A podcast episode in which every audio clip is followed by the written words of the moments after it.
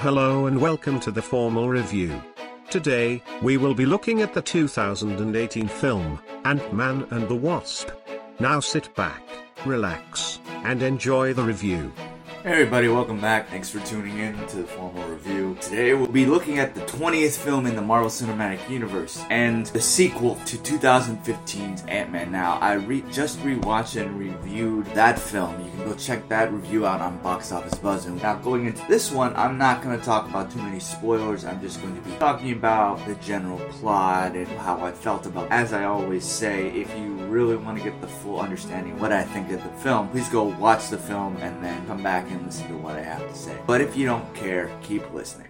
Ant-Man and the Wasp is obviously a superhero film based on the Marvel Comics characters Scott Lang slash Ant-Man and Hope Van Dyne slash the Wasp. Like I said, it's the sequel to 2015. Ant-Man. It was directed similarly by Peyton Reed, and it was written by the team of Chris McKenna, Erik Sommers, Paul Rudd, Andrew Barr, and Gabriel Ferrari. It stars Paul Rudd as Lang, Evangeline Lilly as Van Dyne, with Michael Pena, Walton Goggins, Bobby Cannavale, Judy Greer, Tip T.I. Harris, David Dastmalchian, Hannah John Kamen, Abby Ryder Fortson, Randall Park, Michelle Pfeiffer, Laurence Fishburne, and Michael Douglas. Scott played by Rudd and Hope played by Lilly, have to work with Hope's father, Hank Pym, played by Michael Douglas, to retrieve his wife from the quantum realm. That is it when it comes to plot. There's a lot of fun things that happen throughout this film. Along the way, they interact with Ghost, who has a mysterious past, played by John Kamen, his former partner, Bill Foster, played by Fishburne, Lang's FBI agent, Jimmy Woo, played by Randall Park, and also a weapons dealer, Sonny Burch, played by Goggins. There's a lot going on in this film. For the most part, this film does work well. I think it's funny, it's enjoyable. It, you don't feel like you wasted your time. Reed and the rest of the team are able to take their viewers on this fairly grounded superhero movie. The characters, I think, are for the most part played extremely well. I, Paul Rudd definitely is extremely charismatic as pretty much any other head MCU character. Lilly as Hope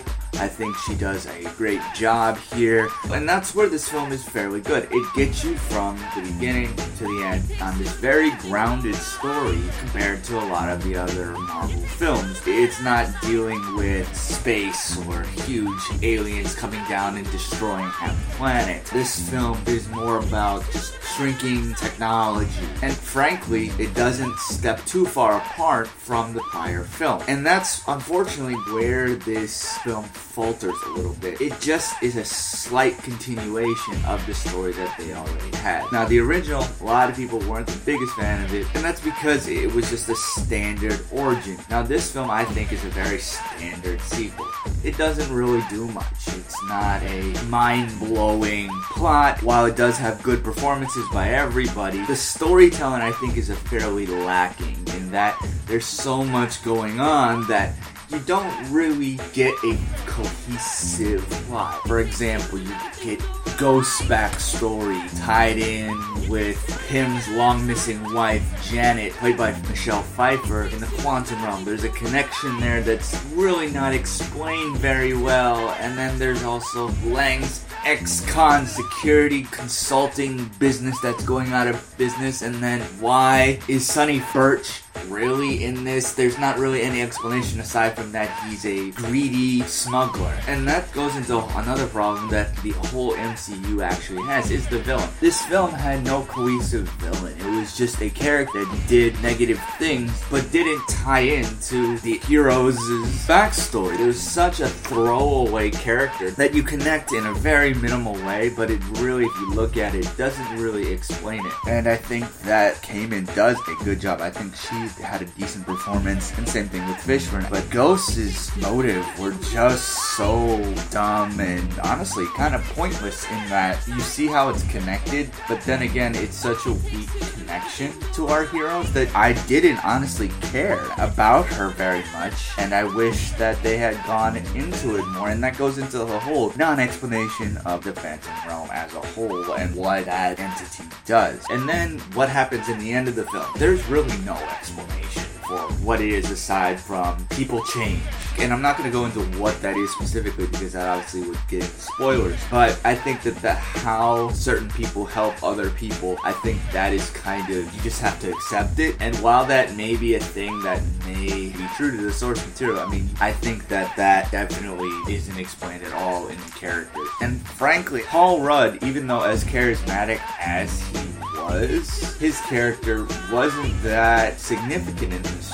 So much so that I really don't even think that the title of Ant-Man and the Wasp isn't even toward the, the two younger characters. I actually thought it was more toward the older characters, Pym's relationship with his wife Janet, and not Hope and Scott's relationship, and how this team of, of these two characters wasn't really done very well. And furthermore, in regarding to Scott's character, I feel that they act, tried to kind of make him more of this dumbed down character. He wasn't the intelligent character that we had in the previous film. I mean, you looked at him and he was a character that could break into pretty much any safe and was able to do essentially parkour. Now here, he's not really given that. They don't really talk about who he is. And, and there's one scene where he is essentially intelligent. I thought that they were gonna give him more to do. It ended up not being that. And that's not really explained they had these certain things that they wanted to do, and then they tried to make a story out of it. And I think that's why, even though the characters are played well, that's all it really has. The shrinking, I think, is what makes this film a lot of fun because it's a technology that none of the other superheroes have. The action, I think,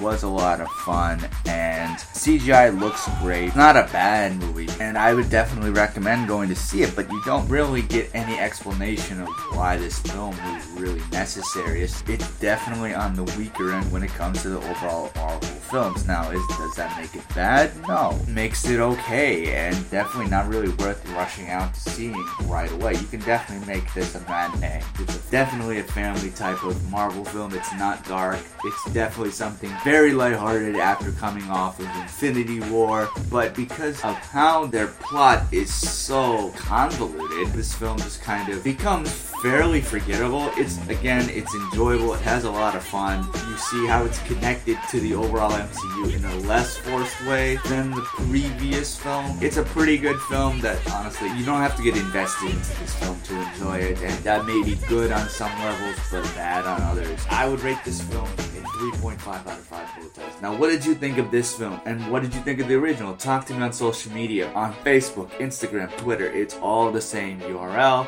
at the formal review. And once again, thanks for tuning in to the formal review. I like to talk about movies and I have a lot of fun doing these. And frankly, I would be doing this if there weren't people listening to this. So thank you for that. For those who are new, please subscribe on Google, iTunes, Stitcher, and pretty much every platform. We are now available on Spotify as well. So please subscribe so you don't miss any of the new episodes coming up. Thanks again. Till next time, I'll see you at the movies. Take care, guys. Thanks for tuning in to this episode of the Formal Review. We hope you'll join us again.